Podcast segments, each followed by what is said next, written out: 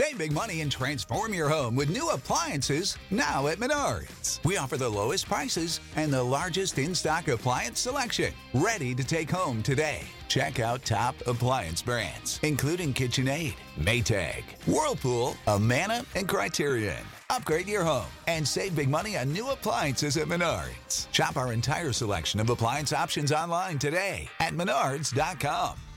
Save big money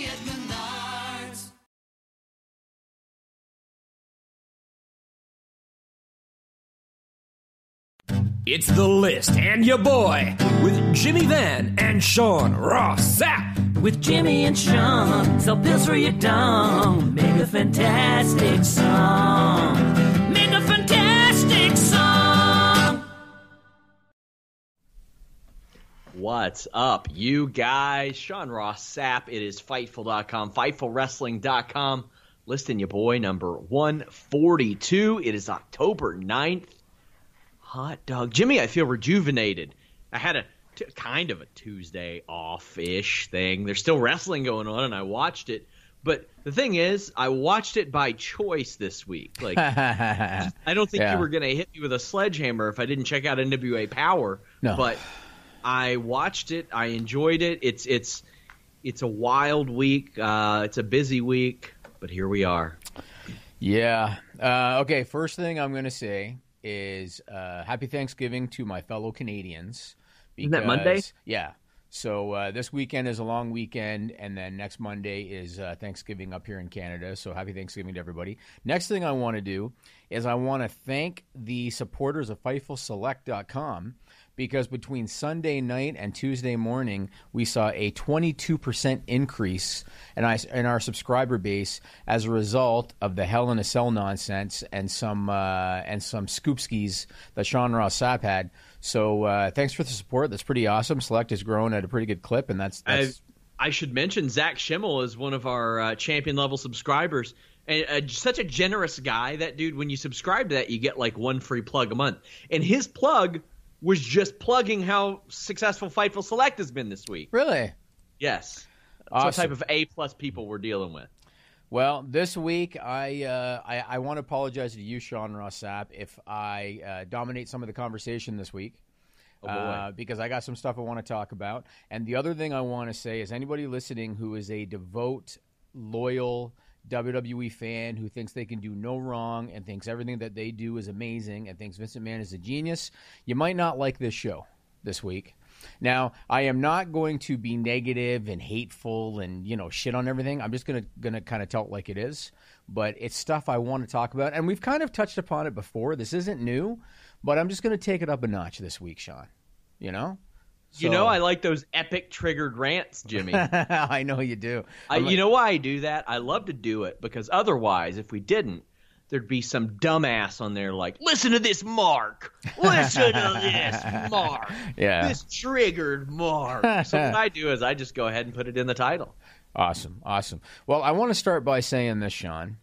Uh, I don't know your situation in terms of like when you became a fan and what you were a fan of and all of that. For m- 1990, Jimmy. Now you know. Okay, so well, for me personally, I have been a WWE fan specifically since I was 10 years old because I grew up in a small town in southern Ontario, Canada, uh, a town that did not have cable TV and to this day still does not have cable TV, if you can believe it.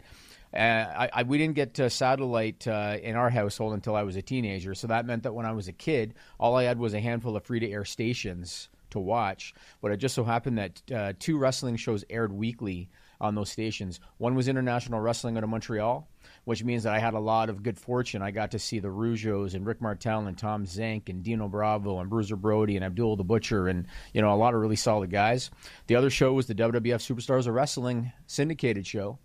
And as you know, Sean, late late '80s was a great time to be a WWE fan because you had Hogan and Andre and Piper and Savage and Steamboat, uh, Jake the Snake Roberts, the Bulldogs, the Hart Foundation. It was a great time to to be a WWE fan. Then came the uh, early to mid '90s, uh, and that's when it became a little harder to defend the WWE product because Vince McMahon was churning out guys like the Goon and Mantaur and TL Hopper, and he put Jim Neidhart under a mask and called them Who. Uh, that was a tough time to be a wrestling fan, but I persevered, Sean. You know what I mean? I persevered and I continued uh, uh, being a supporter of the WWE product. Then came the late 90s into the early 2000s. And was that not a great time to be a wrestling fan? Because not only did you have the Attitude Era uh, in the WWF with Austin and Rock and DX and Taker and Kane and all those guys, but you also had the NWO and Sting and uh, Booker T and Goldberg and all the guys that were big on the WCW side as well. So that was a great time. Then came 2001 and you saw ECW fold, you saw WCW fold, WWE became a monopoly, and ever since then, Sean, ever since 2001, slowly the quality of the WWE product has eroded and the popularity of the WWE product has eroded. Uh, things have really escalated though in the last few months, wouldn't you say? Yeah, I mean there have been some brief glimpses and glimmers of hope throughout that period that you mentioned, but nothing has ever sustained. No. Nexus didn't sustain.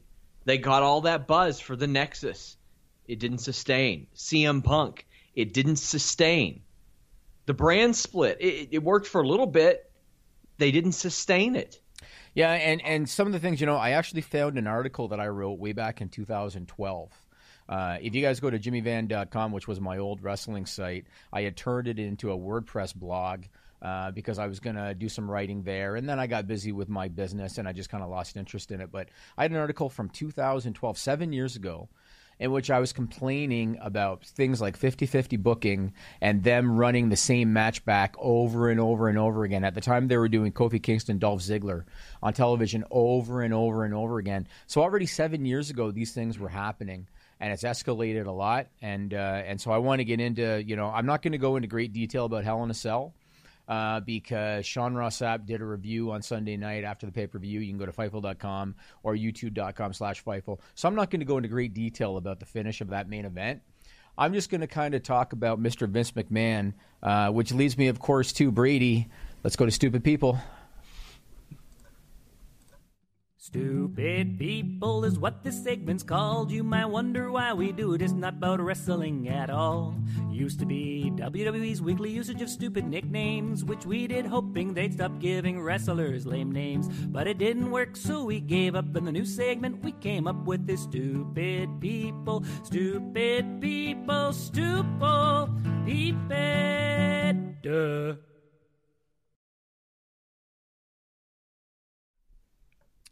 So I was telling Sean this is going to be the first week uh, that we are not going to do actual stupid people news stories.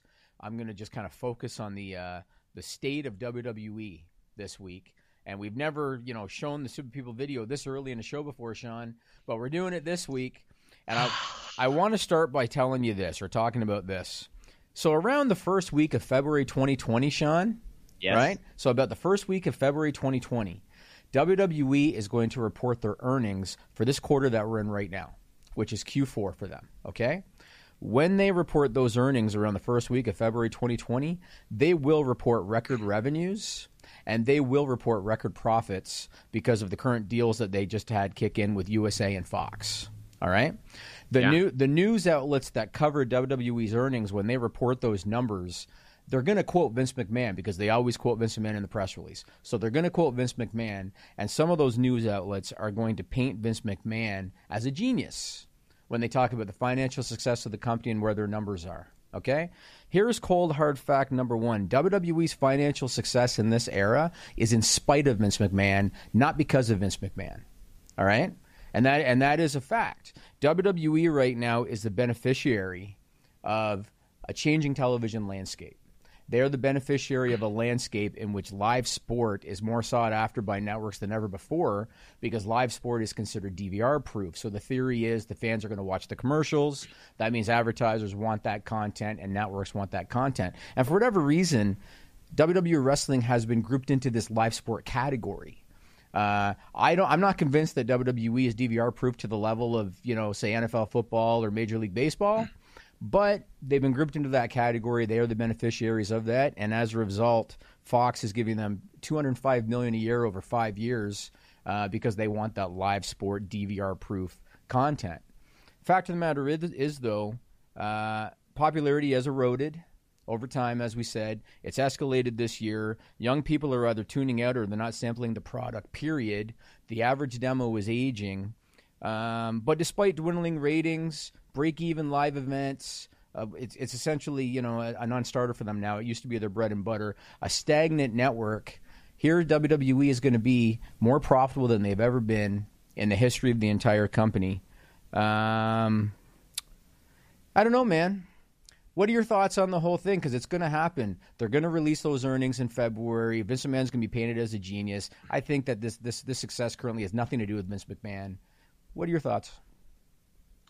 So I, I the report that I published that got us a lot of subscribers this week. Man, I talked to a lot of some of those people, and Jimmy, it, if I were to tell the people that some of the people I talked to would be completely shocking names, would that be an understatement? Yes, you told me some of them. Yes. Yes, I, I showed you one of them, and Yes. it, it- people that you would never expect to talk to people like me about this were talking to me about this. I've never had a reception and a reaction like what happened at Hell in a Cell, and this goes in with what you're talking about. One of the things that one of the people told me was, uh, "Vince isn't oblivious, Sean," and they said it like that. Vince isn't oblivious, Sean, and I'm thinking, then why'd he book that? Yeah. Like he knew he messed up, but if he's not oblivious, why did why Well, did he- he, book that? He thought going in it was a good idea. It wasn't until he heard the crowd reaction But that he realized thing. it was a bad idea. Every single other person that I've talked to talked to that gave me the response said they knew it was a bad idea, Yeah. or they would have known it was a bad idea. And I'm sure that's easy to say now. Yeah. uh, real easy to say. But you look at this, and uh, am I saying that Vincent McMahon needs to step away completely? Not necessarily. Creatively, he does. Uh, yeah, I'm sure he's got something great to offer. I mean, hey, he he was the one that spearheaded the AJ Styles push. Jimmy Jacobs told me that personally. He said that nobody even thought to bring up AJ Styles' name when Roman Reigns needed somebody to feud with because they didn't think Vince would go for it. And Vince was like, nope, we're going with AJ. That's who we're going with. That's Roman Reigns' new opponent. He'll help make Roman Reigns, all this stuff. So, I mean, there, there, there's still a few bullets in that chamber, so to speak.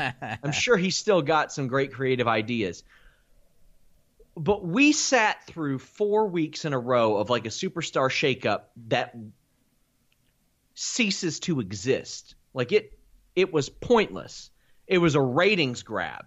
It was a ploy and then the wild card thing, and you could just tell that he was like, "God damn it, this is brilliant," and it wasn't brilliant, and nobody likes it. Well- and I had wrestlers telling me today they still don't know what brand they're going to. Yeah. why you got to work them? Like there, there, are, there are some things now have all the answers and all the keys and all the like something to unlock all this, but there are just some fundamental things, and I know they don't want spoilers to get out and all that. But how about some common courtesy to help out morale and stuff like that? Just anything to help out and maybe entice these guys to be a little bit more creative on their own. I I don't know how WWE can fix this because ultimately it filters through one guy. Yeah, yeah. I mean, to me, Hell in a Cell was just another in a long line of examples of Vince McMahon's creative ineptitude over the last 15 years.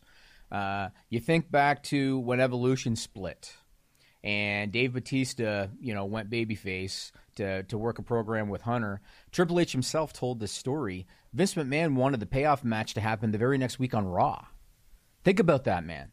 And it was Triple H himself who had to push and say, no, we're saving this for WrestleMania. That was 2005, Sean. That was 14. Yeah, 2000 that Yeah, was, 2004 and 2005. yeah, that was 14 years ago. This is how long these kinds of things have been happening. And I've said this before. I think the WWE board should be concerned. Uh, Yeah. and I'm sure that quietly Vince McMahon is concerned, or uh, Triple H is concerned, because Vince McMahon in 2019 is a creative liability to WWE. He is a liability to WWE in 2019, and that is a fact. Uh, a Hell in a Cell, and again, we don't have to go into in, into great detail about it, but uh, everybody came off for the worse. Like everybody came off worse after than they went going in. Seth Rollins came off looking bad. Bray Wyatt kept came out looking bad. WWE came out looking bad. Uh, it, there, it, there was just no logic, and, and we had talked going in about why would you do it to begin with? Why would you put a, a hot new act in a match like that where you only had very limited logical finish options? You and I saw it. A lot of people saw it. Why would you do that to begin with? Like you put yourself I've- in this hole. Uh, yeah, exactly. Uh, and that that was the thing that everybody had questioned. It was it's the title of it of a clip that I isolated. Did WWE paint themselves into a corner? Right.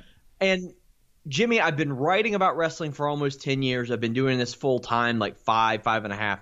I have never, ever, ever seen something so universally agreed upon as panning this finish. And I mean nothing. I haven't seen one person defend it, and I'm sure there's some dumbass out there that will. But I'm talking wrestlers, employees, media, fans, everybody that I've spoken to about this directly did not like it, thought it was a bad idea, could tell it was a bad idea. Vince was very specific about how this plays out. And it was just such a bad idea. I don't it just reeks of like WCW falling downward, like going that non-finish in the main event like Well, you know what? The live audience wasn't happy. Uh, on the air, you could hear them chant AEW. You could hear them chant restart the match when uh, Bray Wyatt got up. Uh, I have a, a, a clip from uh, that somebody took with their smartphone at the event. This is courtesy of the DVD Freak on YouTube, and trust me, there are a lot of them. A lot of people took cell phone videos to show what the crowd uh, was feeling. But I just I just grabbed one again, courtesy of the DVD Freak on YouTube. Brady, put up this clip.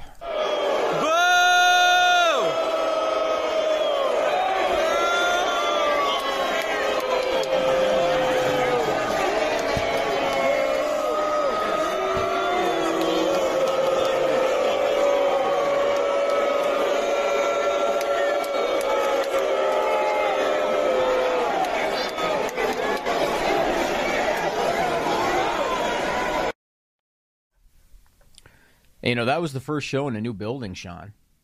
Uh, so uh, way way to potentially kill a kill a town, you know, in a, in a new venue. Now, one positive that came out of this whole thing, Sean, because this brought a smile to my face. I want to give props to the people over at Brazzers, the uh, the the adult entity, for getting into the uh, the action here. They posted this on Twitter. Brady, you got that graphic? Brazzers, hey WWE, let us know if you need advice on how to craft logical and coherent storylines with satisfying finishes. But you know what, if, Jimmy? It's it's funny you mentioned getting in on the action Uh-huh. because sometimes you can go missing in action, or at least your dick can. But fortunately, with BlueChew code Fightful, you'll never be missing in action. You're you're going to be getting that action, but nobody's going to know about it unless you tell them. Because this stuff comes in a discrete package. BlueChew is the first chewable with the same FDA approved active ingredients as Viagra and Cialis. So you know they work. They've been working for decades. But this works a lot better. It's a lot cheaper. It's a lot faster. It's better because it's a chewable. It gets in your system a lot faster. It's cheaper because you don't have to wait around at the pharmacy. I'm not just talking about cheaper financially. I'm talking about cheaper with your time. Jimmy and I often talk about how important time is. What's your time worth? How about this? Zero bucks. Zero bucks because you use that code FIGHTFUL and you get it for free. You just pay the $5 shipping. You don't have to go sit in line at a doctor's office. It comes straight to you, and you then you come straight to whatever it is you want to come to. I don't know, but BlueChew.com, code FIGHTFUL is going to get you that hard, erect penis. BlueChew.com, code FIGHTFUL. Use that code and also hit them up on Twitter at BlueChew. Let them know you heard about them from us. We love these guys. You guys will love them too. I had somebody reach out to me today. Hey man, is this a gimmick? I said, no, it's not a gimmick. It's legit, but it will help your gimmick. It will enhance your gimmick. Uh, you know what? Uh, Maybe early on she'll be saying who, who, who. Then later on she'll be calling you the Anvil for sure. That's for damn sure. BlueChew.com code Fightful. Good one. So, sticking with the state of WWE theme, I want to talk about Kofi Kingston. Okay. Okay. Now, you some of my opinions you may agree with, you may not agree with, but these are my opinions. So we've talked about this before. Uh, to me, Kofi Kingston was never the guy. To me, he was never the top star on SmackDown, even though he was the WWE champion. Uh, but at WrestleMania, he was the guy in the moment for sure. Yeah. At WrestleMania, he was the guy that fans were into. But my opinion, again, Sean, the fans were more into the story than they were the guy at WrestleMania. I if think, if there is no guy, there is no story. You're right. You're right. But I, I think that it could have been almost anybody in that spot, and the story is what the fans What? were in. Yeah. Let me let me let me finish. Apollo Crews is going to fill fill that spot. It wouldn't have been the same. It wouldn't have been the same thing because Kofi's story was that he was a 14 year, I guess maybe a 13 year veteran because he, he started in the system in 2006. So his story was that he was a 13 year veteran. He was a tag team champion. He was an intercontinental champion. I don't know if he ever won the U.S. title, but he was a tag champion and he was a mid card champion guy, but he was never the world champion because he was never given an opportunity to become WWE champion. And that was the story. And the fans knew it. The fans knew that going into Elimination Chamber, Ali got injured. And Kofi was kind of the utility player that was put in there to take his place, got an opportunity at the WWE title, got over because the people understood the story. Here's this 13 year grizzled veteran who's never had a shot at the WWE title, and he's finally getting it after 13 years. They dug that story. They were behind him. He beats Daniel Bryan at WrestleMania. Crowd went nuts for it. But my opinion, Kofi's popularity peak was WrestleMania in my opinion. And once the fans saw that story and once they got that feel good moment and all right, the grizzled veteran won the title, they never reacted to him the same way again. And and my opinion is that a lot of fans after WrestleMania went back to looking at Kofi Kingston as a member of the New Day, a member of this trio of guys that wears pastel colors, throws pancakes into the crowd, dances in the ring, cuts jokes. I think a lot of them looked at him like that. And did you notice that whenever he would do an entrance without Big E's intro, you could hear a pin drop on a lot of Kofi Kingston's entrances. Didn't notice that. But I, I do think you're severely underplaying this because Well, no, but I, but I'm making a point. I'm making a point. The point I'm making is this: even though I believe that Kofi Kingston, you know, after WrestleMania wasn't the guy, his popularity peaked at WrestleMania, all of that. The fact of the matter is, WWE spent six months, Sean. They spent six months investing time and investing money into Kofi Kingston because for six months they protected him more than they protected anybody on the roster and his finish. and his finish. They protected his finish better than anybody, with the possible exception of Baron Corbin's end of days. They protected his finish more than anybody on the roster. He went over everyone, and he went over everyone clean, including Daniel Bryan and Kevin Owens and Samoa Joe and Randy Orton. Six months they invested that time and that money and those wrestlers. They sacrificed those wrestlers for Kofi Kingston. And then what did they do after six months in front of their largest television audience in years on the debut of SmackDown on Fox last week?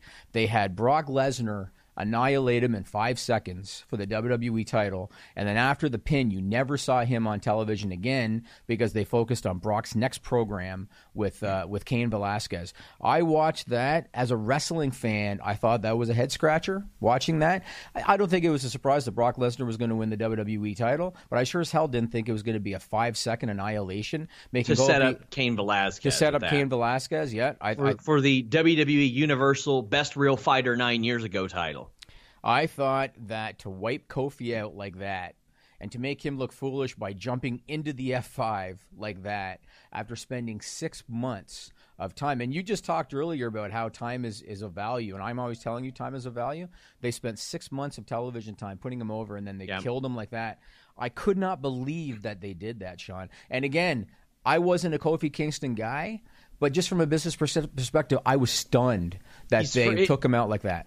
So I got a lot of things to say about this. Like uh, the Kofi thing about it could have been anybody. I don't think so because people knew that 10 years ago he had that shot and at no real fault of his own, it was taken from him. Oh, sure, I agree with that for sure. Yeah.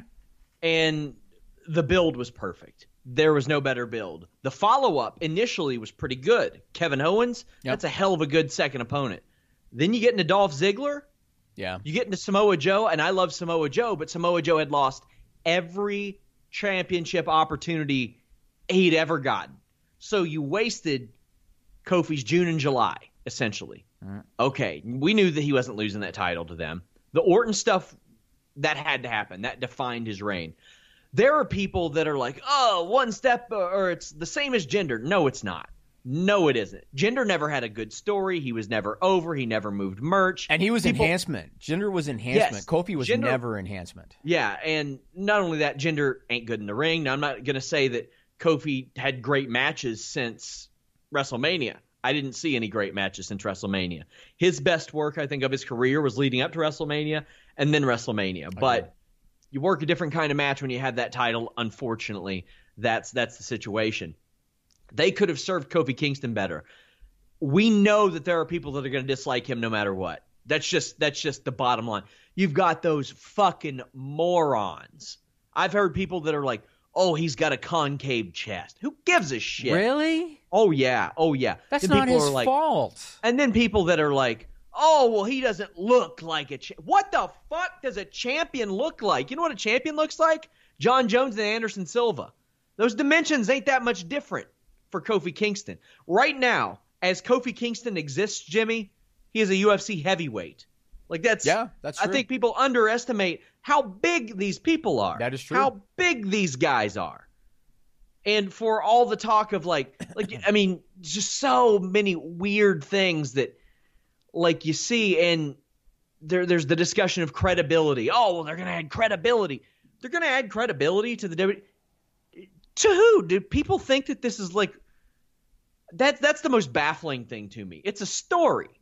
It is a story. I, often bring it back to to Breaking Bad.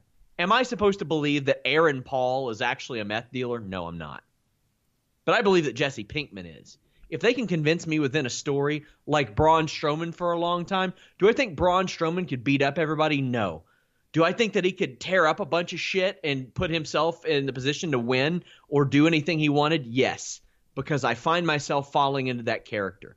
Kofi Kingston made that character work and I think sustained pretty good reactions after WrestleMania, but man, throwing Dolph Ziggler and Samoa Joe, two great performers that everybody knew didn't have a chance to beat him, boy, did that halt that momentum. It didn't Boy, help, did that do sure. a disservice.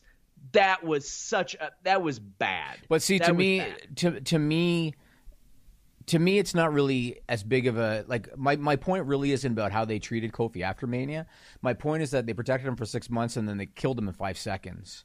Yes. Uh, and I didn't understand that, and they knew that this was going to be their most viewed show in years. They knew it.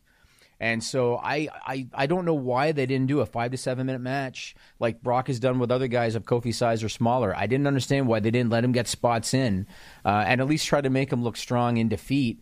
They made him look like an idiot, and then they didn't show him on TV again. Exactly. And and and again, after spending six months investing time and money into him, I was stunned that that they treated him like that. Uh, one other if, W. if they sorry if they were to do this story this story and i get it they had to have something big for the fox debut i really wish they would have rather went to orton for super showdown and stomping grounds then had lesnar beat him at summerslam because let's be honest we didn't need that lesnar and and if he was going to crush kofi that could have been lesnar cashing in money in the bank Right? Could- Yeah. but they blew that. They gave us ah so fucking just my god. Well, one other critique I want to make about WWE and Vince McMahon, because something else that uh, that I noticed uh, from last week, it has long been uh, a desire, I guess, of Vince McMahon that the marquee at the building reads WWE, right? That that they don't have to worry about putting names of the talent on the marquee, and they don't have to worry about drawing a house because of the names on the marquee. He wants the brand WWE to be the draw, and that has Yeah. long been the thing about Vince McMahon. And as a matter of fact, that's something that Dana White's been very public that he kind of borrowed from Vince McMahon because he wanted the same for the UFC. He wants the UFC to be the draw and not any particular name. To me, And the, uh, I want to address a comment in our chat, even though they didn't uh, donate a super chat. By the way, if you want your comment or question read, donate a super chat, but leave a thumbs up. Somebody says Kofi's not a big enough name to be the face of SmackDown for Fox. Well, is an absent face a big enough face to be the face of Fox? Because unless they've got some sort of special deal with Brock, he ain't going to be there very often. No, but see, again, but but again, that's not even my point. Whether whether Kofi is a big enough name is not my point. My point is they invested six months into him, Yeah. and and television time is valuable. You know what I mean? Putting Sure. putting putting time into somebody on on on your TV show, there's value there. So my point is, whether you think he's a big name or not, to invest six months of time and money into Kofi Kingston and then take him out in five seconds, to me was a just really really bad business decision. It's like you completely killed the six months worth of money and time that you put into him. That's my point on that. Yeah, But- I agree. but- I agree. Well, I, I mean, I want to see what they do on Friday. yeah. I would I would love to see Kofi at some point, whether it be for the title or not, get a comeuppance because I think there's I think there's a good match and a good pay per view th- story to be told there. The unfortunate thing is, I'm starting to get Alex syndrome where I'm like, fuck, I know they're not going to do it. Uh-huh. I know they're not going to do it. I've said the F word more this week on this show in, in any shows than I have in months. Unbelievable. Let's get to some super chats. Rob Wilkins says, You think they should have Kofi go over Rollins and win the belt? Or do you think they want him on SmackDown? Also, WWE and Brazzers presents Cuck is War. Yeah, which is Um, true too. So let me I let think me that Rollins is. That's the funny thing. For all the talk about Kofi Kingston, yeah. Seth Rollins has been an outright boring champion. Yeah, and you know what? I've I've, I've got Seth on here. Well, let's talk about Seth in a little bit because I want to get to my last point about WWE first. But uh, to answer your question, though, uh, I think that Rollins would have to turn heel, and I think that maybe he should after the way that he's been treated. And if they were to do that, they could do the match. No one wants to see babyface Rollins against babyface Kofi. But if they turn Rollins heel, they could absolutely do that. You're not going to turn Kofi heel, even though it might be interesting if they tried it again because they did it before with New Day. But their characters, whether they were heel or babyface, were more or less the same. Yeah. So, uh, so I guess we'd have to see. The point I wanted to make, going back to uh, how Vince wanted WWE on the marquee, the reason I'm bringing this up is because in today's landscape, with so much content available for people to consume, uh, not just wrestling, but you've got video games, you've got streaming services, you've got YouTube, you got everything else. How long does Vince McMahon think that he can get away with falsely advertising names without any kind of public backlash? Because what they did on SmackDown uh, for for the debut uh, on Fox, it was pretty interesting to me how how much they falsely advertised uh, names and things like that. Back in August, they announced uh, uh, a bunch of names that were going to be at the premiere, including Kurt Angle, Lita, Mick Foley, Booker T, Trish Stratus, Hulk Hogan, Goldberg, Jerry Lawler, Mark Henry, Ric Flair, and Sting. All of those names were only shown for two seconds sitting in the front row. Hogan got music, but otherwise they just showed him in, in the front row. Sting wasn't shown at all. Then WWE.com put up this graphic. Do you have the WWE.com graphic when they were promoting uh, SmackDown on Fox? Tickets for SmackDown's uh, show. This is before, obviously, before it took place. And who is on the top left of that graphic, Sean? Undertaker. Undertaker. So they advertised the Undertaker. Then, after this show took place and there was no Taker, uh, somebody asked the Undertaker on Instagram where he was, and Taker very honestly said, "I was told I wasn't needed." Let's be fair. Kofi Kingston's on that too. This is the story of the one. As head of maintenance at a concert hall, he knows the show must always go on. That's why he works behind the scenes, ensuring every light is working, the HVAC is humming, and his facility shines. With Grainger's supplies and solutions for every challenge he faces, plus 24 7 customer support, his venue never misses a beat. Call click grainger.com or just stop by. Grainger, for the ones who get it done. And he spent about as much time on screen as Hogan and Flair did. That's very true. That's very true. then, just one week before uh, the Fox uh, show took place, it was on September 24th, the WWE on Fox Twitter account advertised Stone Cold Steve Austin. And if you watched SmackDown on Fox on Friday night, did you see Stone Cold Steve Austin? No. No. So they advertised Steve Austin and they didn't produce him. They advertised Sting and they didn't didn't produce him. They advertised The Undertaker and then told them he wasn't needed. And every other name that they advertised, they showed him on TV for two seconds in the front row. I watched all that and I thought to myself, again, how arrogant can you be in this landscape with so many entertainment options for people that you think it's okay to falsely advertise names because you think that WWE is the draw on the marquee? How long do you think you can get away with that? There's a reason that they're drawing crowds of a few thousand people, Sean. And obviously, not you know producing big stars and having shitty storylines is a big reason for that. But falsely advertising names is another one. Yeah, know? I hate it. I, I just, uh, man, it's it's frustrating to see so many easily correctable missteps. Well, And I'm going to play devil's advocate for a minute. Okay? This is where I might turn into Alex for, for two or three minutes because I'm going to play devil's advocate here. Let's look first at the SmackDown ratings for last week. We've got a graphic courtesy of Showbuzz Daily. Put that up, Brady. Uh, sorry, which graphic? The uh, television ratings for last week. Oh, yeah. This is courtesy of Showbuzz uh, Daily from Friday night. Now, if you look, they do it by network when it comes to network television. So if you scroll down to uh, Friday Night SmackDown, they did 3.888 million viewers and a 1.0, or I'm sorry, a 1.4 in the adults 18 to 49 demo, which is obviously the demo that they care about Yes. for advertisers. Now, I don't know what Fox's targets are when it comes to viewership. Obviously, when you look at their competition, uh, they didn't come close to a lot of their competitors when it came to viewers, but they killed their competitors when it came to the 18 to 49 demo, which is what's important. I don't know what Fox's viewership target is. I have heard that their 18 to 49 demo target is a 1.0. Okay, that means that at least for one week, WWE, WWE delivered in the 18 to 49 demo. They gave them a 1.4. But here's where I want to play devil's advocate. This was their big premiere week last Friday. Yes. All right. They advertised The Rock for the show, Sean. That Yeah. means that means that it is very possible that their peak was their premiere last Friday, right? Mm-hmm. For sure. And it's very likely this week, even though they're they're doing the draft, it's very likely that the numbers are going to drop from here. Well, Right. anybody who has watched one of their drafts this year knows it doesn't mean shit. Right, and that's true too. That's true too.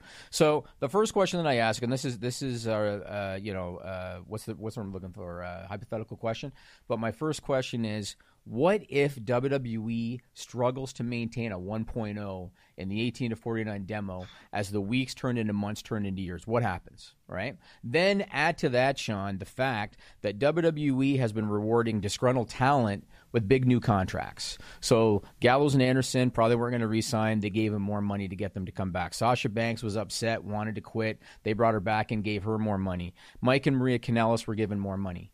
All right. Add to that, and you touched upon this already, the fact that we know that a lot of WWE talent has their contracts coming due within the next year, including some oh, pretty high up names. Oh, some right? big names. Some big names.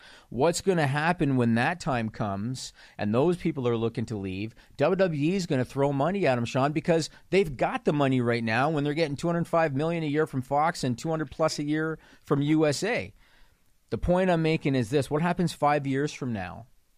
If they're not able to maintain that 1.0 for Fox, if they've given out all of these big contracts to all these talents in order to keep them appeased and to keep them, you know, pacified, and then five years from now, uh, the demand isn't there for, for, for when they're when they're looking to re up their contract, and Fox isn't going to give them another 205 million on a, on a new deal. What happens if Fox comes back, or what if what if the demand is 100 million a year? What if the demand is 50 million a year? And all of a sudden your revenue is cut by half or maybe more than half, but you suddenly have overhead many multiples of what it was in 2019. What's going to happen then? And I'm not suggesting that WWE is going to go the way WCW. I'm not suggesting that. But one of the things that killed WCW was inflated contracts coupled with uh, with declining revenue. And so, what's going to happen if, if if those things happen? If they're not able to maintain those numbers, and if they keep on appeasing disgruntled talents by throwing money at them, what do you think could happen in uh, in four or five years? I mean, you'll get a lot of unmotivated people who are there for money and don't care about being creative. And I mean, there are some performers that can overcome that, but there are a lot of creatively driven people in this line of work, Jimmy. I mean, I don't honestly, I know hundreds of wrestlers. I don't know a ton of them that got into it from the beginning and said, you know what, I'm going to be a millionaire. I don't know a lot of people like that. Most Well- of them wanted a creative outlet. Goldberg, Brock Lesnar. Th- th- Those are the first two that come to mind because they did it for the money. But just about everybody else were fans of the business, and that's why they got into it. Yeah, we have a couple more super chats. Umesh Rana says, uh, "Do you think ending Kofi's reign with a squash match was the right thing to do, just to put a part timer over? And could Velasquez's debut have been done better? I think it could have been done better by not just just not having the title. It could Uh, have been done so much better than than they did it. I thought they made Rey look like a bitch. Yeah, th- you know what? So so here here's part of the problem that I had with this with this thing. And again, I don't profess to be a creative genius. I don't profess to be the, a guy that could you know run WWE creatively. I wrote an article for uh, FightfulSelect.com called the WWE Fix, where I gave suggestions for ways that they can improve the product. But I'm not professing that that anything that I think is is right. But let me just say this: a lot of wrestling fans do not know who Cain Velasquez is. Okay, Cain Velasquez beat Brock Lesnar for the UFC title almost a decade ago, Sean.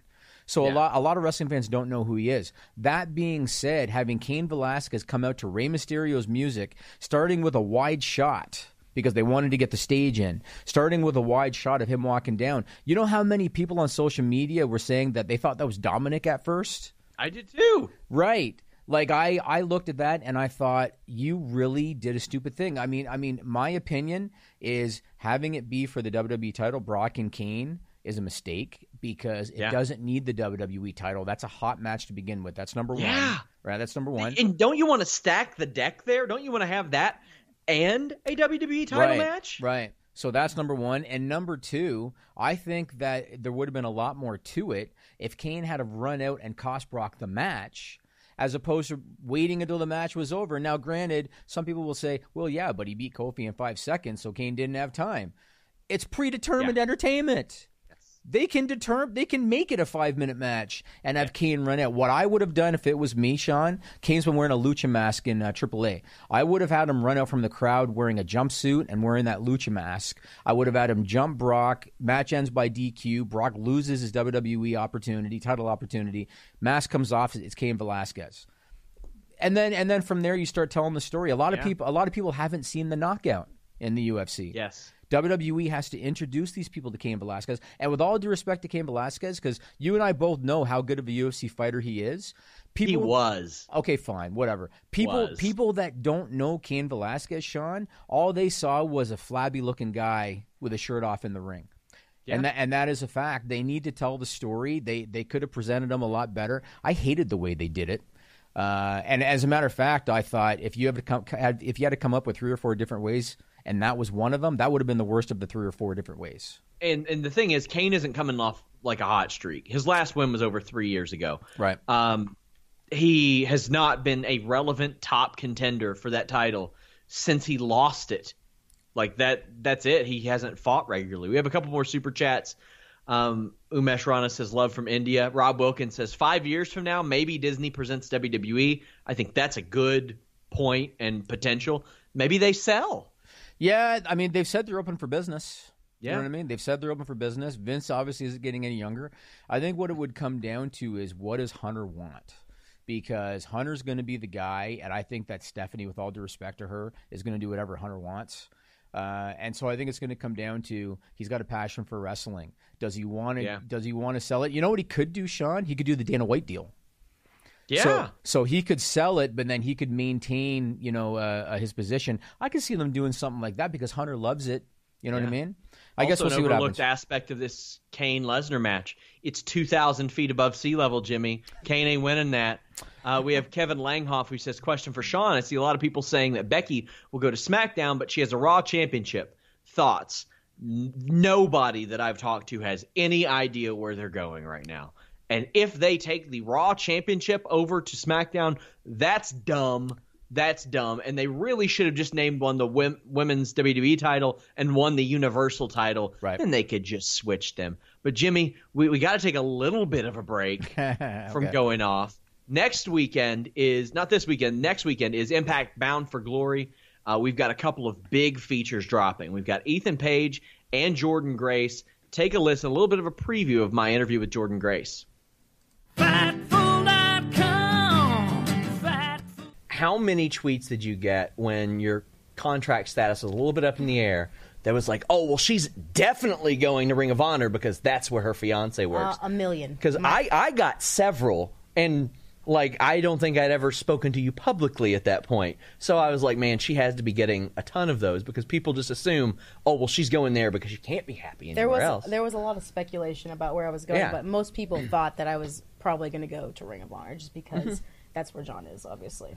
and i mean he's he's got a big hand in that with the dojo and a lot of that but i mean why do you think it is that people for some reason think that wrestlers in different companies can't coexist in a relationship like that I I have honestly no idea. I think it's because like maybe the companies are competing with each other, Yeah. so maybe there's like some kind of discord in the relationship because of that. But there's nothing like that between me and John because I don't really feel that Ring of Honor and Impact are directly competing. Ring of Honor is its own niche, or it used to be. It still can be, and they need to get back to that.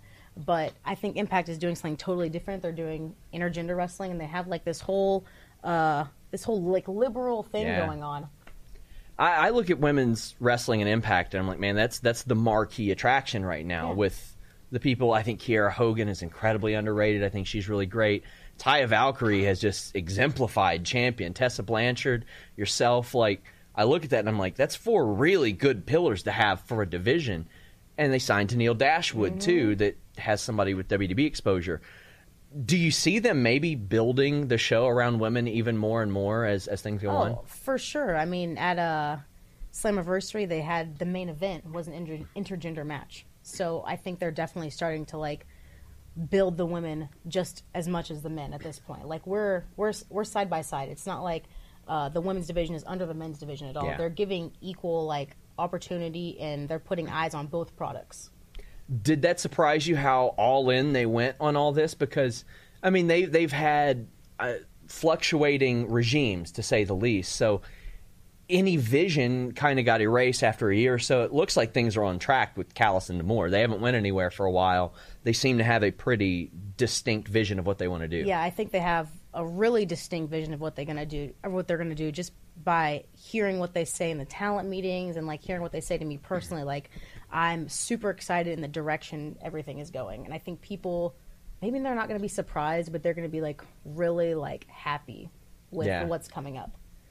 So who do you look at in that company and you're like, man, I got to work with them, male or female, whoever Mm-hmm. it may be, and you're like, I, I just got to get in there with them. So me and Tessa, we really, really want to tag team, and we like want to we want to challenge for the tag team titles. Yeah. And I think Ethan Page and Josh Alexander. that's- that's a I think it would just be an incredible match. I think it would just blow it out of the park, and I think that'd be awesome to see. I don't know if they've ever had like um, an intergender tag like championship match like that, but Mm-hmm. Yeah. I think that'd be really cool. I mean, I guess to some degree because Eric Young held one Yeah, of the yeah, knockouts yeah. titles, but that's that was a little bit different. None of you were playing. Wasn't that, com- like, comical. Yes, none of you are playing comedy yeah, characters. exactly.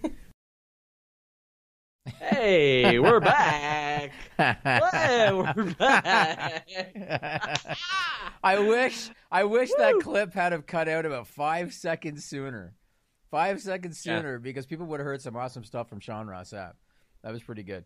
Uh, to kind of finish what what I've been saying here, kind of ripping into WWE status today, I want to talk about AEW because the big beneficiaries of this whole situation are AEW. I've said this before; they could not have come along at a better time because not only is AEW considered live sport, just like WWE, which is sought after by networks, but WWE creative is only going to get worse. I don't see it getting any better on a consistent basis unless Vince McMahon is removed from his position, which is not going to happen. Yeah. Uh, so I, I I don't see it getting any better. There's a good chance that WWE will continue to turn off its fan base because of these creative ideas, and that means that there's a good chance that those fans are going to look for an alternative. Uh, and AEW is is going to be the entity that can take advantage of that. Sure. Now, I will say though, having watched the first show last week, uh, their their debut on TNT, AEW is not bulletproof. Uh, and and because they are a new entity, you can only get away with sloppy stuff for so long. That tag match main event, when Moxley ran in, jumped Kenny Omega, he's attacking him outside. He po- he, he DDTs him through a glass table. No DQ. The Young Bucks make like eh. You know, we got we we have a match to work three on two. We want to get our spots in. So Omega, you're on your own. Take care of yourself. The whole thing was stupid. And I'm sure a lot of people watch that going, How is that not a DQ? Yeah. The guy ran in in front of the referee. The referee's watching him. You know? and it and it bothered me that nobody bothered to ask that at the post show scrum. Like, how do you? That's that's something that we need clarity on. Cody said it's referee's discretion. I I at least like. I mean, I like that he tried. I and he guess, said I he said we're going to review it. I mean, Jimmy, it's better than them saying nothing. You're Which is right. what WWE Which does is what all the WWE time. does. Now, one other thing I want to say about last week's AEW show, But I sorry, sorry to interrupt. The refing in AEW tag matches has to get better. I agree. I downright didn't like AEW Dark this week. It was three tag matches, Yeah. and the refing was absent. Oh, really? I, I haven't seen it except for I saw a little bit of uh, Darby Allin SEMA. That's all I saw. So That was good. I like that. Yeah, yeah, it was all right. Um, one thing, one other thing I want to say about AEW show last week, I love the Jake Hager signing. I love it. Uh, I think he is a good pickup. You know, we've talked before, Sean, about how uh, WWE should implement time off cycles because not only does it give the talent a time to kind of refresh and heal up and everything, but they come back harder than when they left because the crowd's happy to see them. Yeah. Jake Jake Hager, when he left WWE as Jack Swagger, he was kind of a mid card guy. You know, he didn't have a massive fan base. He leaves WWE, he goes into MMA. He has a couple of wins in Bellator. Now, granted, they were against journeyman fighters, but still, he has a couple of dominant wins in Bell- Bellator. And now AEW picks him up. I think he is a solid pickup. The guy is deceptively huge. Oh, yeah. uh, physically, and I'm sure he's going to keep fighting in Bellator so long as he keeps winning. And I'm sure maybe you know AEW is going to be able to hook up with Bellator and make sure they keep feeding him journeyman fighters. But if if he can keep winning in Bellator, he is a big pickup for AEW. He's not going to be at the level of Brock Lesnar because Brock Lesnar was the UFC champion, and you've got UFC here and Bellator here. But still, I think he is a big pickup for AEW. Uh, I, I think that an eventual Jake Hager versus Luchasaurus match will unlock Jake Hager's potential in the ring. He had a very uninspired MLW run, and I mean, we almost hired him at one point to Yeah, do a podcast. I like remember. we we were in really t- like close negotiations with him. Uh, it was going to be him and his his wife, from what I remember, but ended up doing an interview instead, and he went the Bellator route. I think that's good because as we've seen, Jimmy, there are some pro wrestlers that can't beat journeyman fighters. That's very And- true. And I mean, Batista struggled with it. Yes, he did. All due respect to Batista, he struggled with it too. Now, granted, it, it was a debuting guy against a guy who had like 30, 40 fights, and that's still dangerous. I don't care who you are. Mm-hmm, But we've seen it, and I, I like it. Is it the biggest splash they could have made? No, but he's got a clean slate. He hasn't been on TV in like three years. So I agree, and you know, you, you know what else I liked? I liked how he stood in the middle of the ring, and he looked at the hard camera, and he went like this, but he didn't say anything. And because it was a smart crowd, because that first show was a traveling crowd, and they were a smart crowd, they all chanted "We the People." But Jake Hager didn't say it, and he didn't even mouth the words. If I'm Jake Hager, I never say that catchphrase. WWE probably won't let him do it anyway. Yeah. But I would never say that catchphrase. I would just put my hand over my heart and let the crowd say it. And uh, I think that they can really do some good things with him. They really got to get over his MMA background. They got to push his Bellator fights on television. Yeah. and I think they got good things. Now I, I want like I like the idea of man, you just roll on to the next segment. I have so time. much content today. Go ahead. My God, I like your idea, Jimmy. There you go. Now go on to the next segment. Uh, I want to do a uh, a uh, note for viewers that are going to be checking out AEW tonight because they just announced this today. There's currently a baseball game happening on TBS as we do this, uh, a, a playoff game, and it was announced that if that game goes long, then the late game that's supposed to air on TBS after the current game will air on TNT until the current game is over, at which time uh, TNT will go to AEW. Now, most likely the current game will be over before uh, Yes. before AEW starts on TNT, but should it go long, uh, they're going to put the late game on TNT. Either way, AEW will air live on truTV. So if anybody, Also, I want to provide a programming note. Alex is not on tonight's show. There are going to be people that cry and say, "Oh, where's Alex? They got rid of him because he criticizes." Alex is on vacation this week, Oh, guys. is he? This may this may come as a shock to some people who think that I like banished Alex from the Raw and SmackDown shows. We want fair reviews. We don't want someone to come in and immediately if like Braun Strowman and Roman Reigns have the greatest match of all time to be like, yeah, but we want a fair review. Yeah. And Alex felt like he could fairly review AEW and NXT bit more, so we're doing that. Uh, Denise is on Mondays, Warren is on Fridays.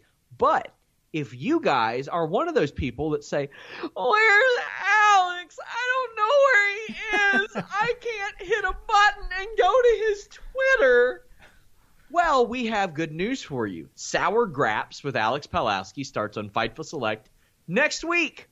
So you all will get to hear Alex talk about anything he wants in whatever manner he wants, Mm-hmm. positively, negatively. He can make a peanut butter and jelly sandwich and eat it during the segment if he wants. I don't know about don't- that. I don't want him to do that. I'm not paying him for that. As long as the, okay, here, here's what we're gonna do. As long as the jelly is made out of sour grapes, Uh, that's the only way. But you all can see and hear his stuff over there. There you go. Awesome. Now, uh, the next point I was going to make about AEW, uh, I want to talk about the supposed Wednesday night war. Okay. Now, obviously, last week, uh, I think people saw the ratings. AEW crushed NXT. I don't have the exact numbers offhand. I think it was 1.4 million for AEW and somewhere along the lines of what 870,000 for NXT, something like that. Yeah. Um, let me just say this, all right? And I am saying this bipartisan. I'm not saying this as pro AEW, and I'm not saying this as pro WWE slash NXT. I'm being honest. Anybody who thinks looking at the lineups for this week's show, and this week is an example, anybody that thinks that NXT has a shot of competing with AEW week in and week out, you need to have a reality check because Uh, lineups have been announced for, for this week. On uh, AEW, so far, they've announced a, a first round match in the tag tournament between the Young Bucks and Private Party. Darby Allin against Jimmy Havoc, where the winner gets a title shot. I could go on a rant about how another one deserves it and they need a secondary title, but uh, I'll save that for another time. Uh, Jon Moxley against Shawn Spears, and Chris Jericho and Sammy Guevara against Hangman, Hangman Page and Dustin Rhodes, which is big for Sammy Guevara, so good for him. But they've advertised that for AEW and TNT tonight. NXT on USA has advertised Walter versus Kushida, who a lot of wrestling fans don't even know who they are. And they've announced Drew Gulak against Lio Rush for the Cruiserweight title. WWE, if they think that they can compete with AEW advertising matches like that, they are completely out to lunch. There is no chance that NXT compete with a, with uh, with AEW. This Wednesday night war is going to be over quick because AEW is going to slaughter them if they're advertising lineups like that against the AEW lineup. And when I saw these lineups, I, I looked up the lineups this morning for both shows, and I saw what was advertised, and I thought, you are out of your mind, WWE. If you think that you have any chance of competing with AEW with that kind of advertised lineup, zero chance, Sean, of competing. Yep, I agree. Uh, I think that last week's number was a massive success for AEW. Yeah. Uh, the real tale or the real thing t- to be told is will it increase or will it decrease after week one? That's important. Uh, and something that we haven't really even considered, and I don't know how much it'll add. They're getting replayed all week. I heard about True that. T all week, and for them. SmackDown is too here and there on like FS2 and stuff Right. That is an element that we haven't seen to this degree since the Monday Night War era. Right. And really, AEW just had or WCW just had theirs right afterwards. I don't remember them getting replayed all throughout the week. Like that's something. If you got somebody channel surfing on a Saturday afternoon and they just swing by truTV, like what the hell is this? You're gonna attract a couple people that way. Yeah, good for and them. uh, good for them. I think that's awesome. Yeah, I, I don't expect this week's number is going to beat last week's number, but I do think it's still going to be decent. I think they're still going to do well over a million viewers. Yeah. So and and they're delivering in the in the key demos too. So that's that's good for them. All right, let's move on and talk about Mr. Seth Rollins. We touched upon it earlier. Why? Um, well, because I want to talk about you know kind of what they need to do again, in my opinion, and I think you agree with me on this. Seth Rollins is dead in the water as a main event babyface in WWE based on not just Hell in a Cell, Sean, but based on his general handling since WrestleMania. He is dead in the water. First, you had Brock Lesnar slaughter him on multiple occasions. And yeah, Seth won the title back in the end. Yeah, that's great. He got slaughtered on multiple occasions by Brock Lesnar. Then, as soon as the news comes out that he and Becky Lynch are dating, WWE has to shove that down to everybody's throats. They're doing all these little cutesy segments backstage, making people want to vomit in their mouths, and it made Seth look like an idiot. Then they start the build for Hell in a Cell, and you've got your Universal Champion, the top guy on your brand, cowering in a corner crying as as part of the build for the thing. And then, of course, Hell in a Cell, the way the match was booked, he is dead in the water as a main event level, level babyface. WWE was smart to keep him off the show this week on Raw because he was going to get booed, Sean. If they had Yeah. brought him out on Raw, he I think needs, they should have brought him out, and he should have shit on the crowd and said, "You guys don't know what it's like to be in the ring with the Fiend. I don't care that you booed. You can boo if you want. I don't give a shit. Let me know the next time you're in the ring with him. Oh wait, you can't. You're fucking losers. Bye." And I agree with you that they need to pivot and turn him heel. I think they should do it. Like during Hell in a Cell, even before the crappy finish at Hell in a Cell, whenever Seth uh, made a cover and Bray kicked out, the, ch- the crowd popped. When he kicked Yeah. out, they have rejected Seth Rollins as a as a as a main event babyface because of his handling since WrestleMania. He And- needs to make a drastic statement. I think turning heel is the way to go. I know they'll have Becky completely ignored if they did it, and they they shouldn't. It, they should have her address it backstage and have her be like, "He's doing what I did, and I don't blame him. Right, right. I've been there. I know what he's feeling. That's it. Move on. Separate business and work and and personal life. There you go. We're gonna talk about how great NWA was. It was really good. Okay, yeah, let, let's let's finish. So so let me say first that if you go to FightfulSelect.com after this, we're to have the list goes on, which is uh, additional stuff. We're to talk about Edge. We're to talk about Tyson Fury, Cain Velasquez, Chad Gable, Baron Corbin, Hulk Hogan, Sean's favorite. Uh, and we might touch upon we might touch upon Impact Wrestling a little bit. Let's talk about NWA Power. I, I caught the show, uh, and I Sean and I were talking about it off the air. It was a real throwback Like it, it, it. was a real throwback to 30 years ago. Everything was almost identical to the old uh, NWA show 30 years ago. They were in a very similar looking. Was it the exact same studio? No, it was uh, it was like a block or two away. It was. They had it set up the same way. The ring looked identical to the ring from 30 years ago. it. Same color and everything. They had the same setup with uh, the two broadcasters at the broadcast table. Then they had the uh, the table set up for the interviews. Excuse me, and they did a lot of the same kind of, of thing where the guy would come out from the curtain, he would go to the table, cut the interview, and then immediately go to the ring. Uh, and then during the course of the show, most of the matches were enhancement matches, which I'm cool with because that's how you build your talent. But then They- they would finish with a competitive match at the end. They weren't just enhancement matches. They were enhancement matches where the guys did cool stuff. Like, I mean, I'll be honest with you. A, a lot of the guys on that roster wrestle the same way, but you would never be able to tell it based on their enhancement matches. You go in there and you watch the wild card team whose whose story is they were put together as a wild card team in the tag tournament and ended up being really successful. They whipped those poor jobbers' asses so bad. And then you had a guy come out there calling for Tim Storm. It was Josephus just screaming, Storm, come out here. And then James Storm came out there just to shut him up. Right. That was really cool. The promos on that, Jimmy, ruled. Yeah. They were all just so simple. This show was exactly as advertised. And I'm that style of wrestling was never my thing. I was a WWF kid. I didn't really give a shit about that. Like I didn't care much for that. And then Tim Storm, 54 years old, looked better in the ring than he did as NWA champion. He he rose to the occasion. Him and Nick Aldis had a really good match. Uh, I, I loved this show. I loved it. Jim Cornette was good on commentary. Hey, I'm not going to agree with his opinions on almost anything based on the way he takes things, but his commentary was good. Uh, I thought the other fella, can't remember his name, was good. Dave Marquez was good on interviews. Only thing I thought was lacking was the championship introductions. I think they could have been a little more pomp and circumstance, but I thought it was pretty good too. this show. Yeah, it was it was definitely a, a throwback to 30 years ago. Uh, I mean, w- watching the promos from that table setup, it's almost like I was seeing Ric Flair and the Horsemen because it, it was this exact same setup. The only thing I didn't like, and I told Sean about this off the air, was the backdrop that they had uh, for the interview stage there where the table was. It it looked pretty cheap. It looked like it was thrown together last minute. So I wasn't a fan of the backdrop. I think they could work on that. But otherwise, yeah, it was definitely a throwback. I saw that the viewership numbers on YouTube were pretty good. I question how they're making money with this because YouTube doesn't monetize wrestling the best It's it's an ad. It's an ad for for to try to get other things. I yeah to try to get onto a network. I reported about it last week. Um, it is about two hundred and sixty thousand views between uh, YouTube and Facebook right now. Good for them. Good for them. The last and the last I looked, didn't Dark have uh, just a bit over four hundred thousand? Last I looked I'd have to look. I can look right now. on YouTube. So the, so Four hundred and thirty-five thousand on YouTube. That's, So you- that's a damn good number. that's a good number, but good for NWA that they're not embarrassingly lower than AEW Dark.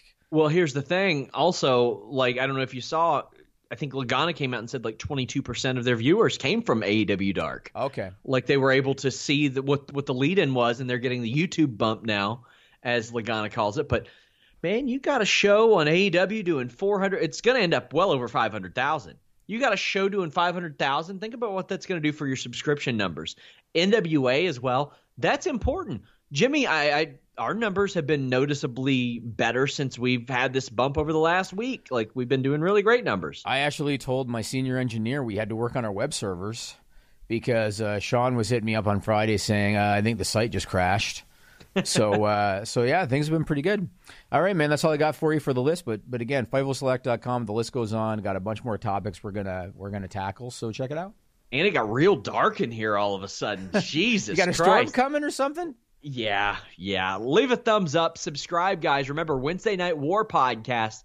Also, check out our Monday Night Raw podcast we do with Denise Salcedo. She appeared on Watch Along this week, uh, was sitting in for that pay per view finish, which was something to behold. Friday, we're here with Warren Hayes, and uh, we've got the mock draft up as well. I mopped the floor with Jeremy.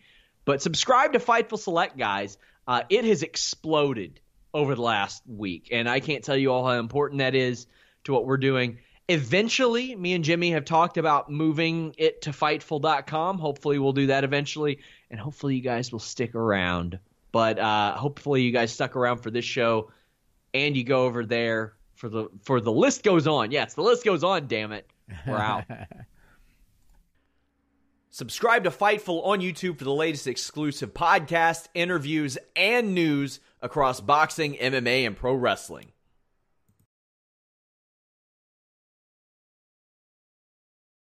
When you need mealtime inspiration, it's worth shopping Kroger, where you'll find over 30,000 mouthwatering choices that excite your inner foodie. And no matter what tasty choice you make, you'll enjoy our everyday low prices, plus extra ways to save, like digital coupons worth over $600 each week. You can also save up to $1 off per gallon at the pump with fuel points. More savings and more inspiring flavors make shopping Kroger worth it every time. Kroger, fresh for everyone. Fuel restrictions apply.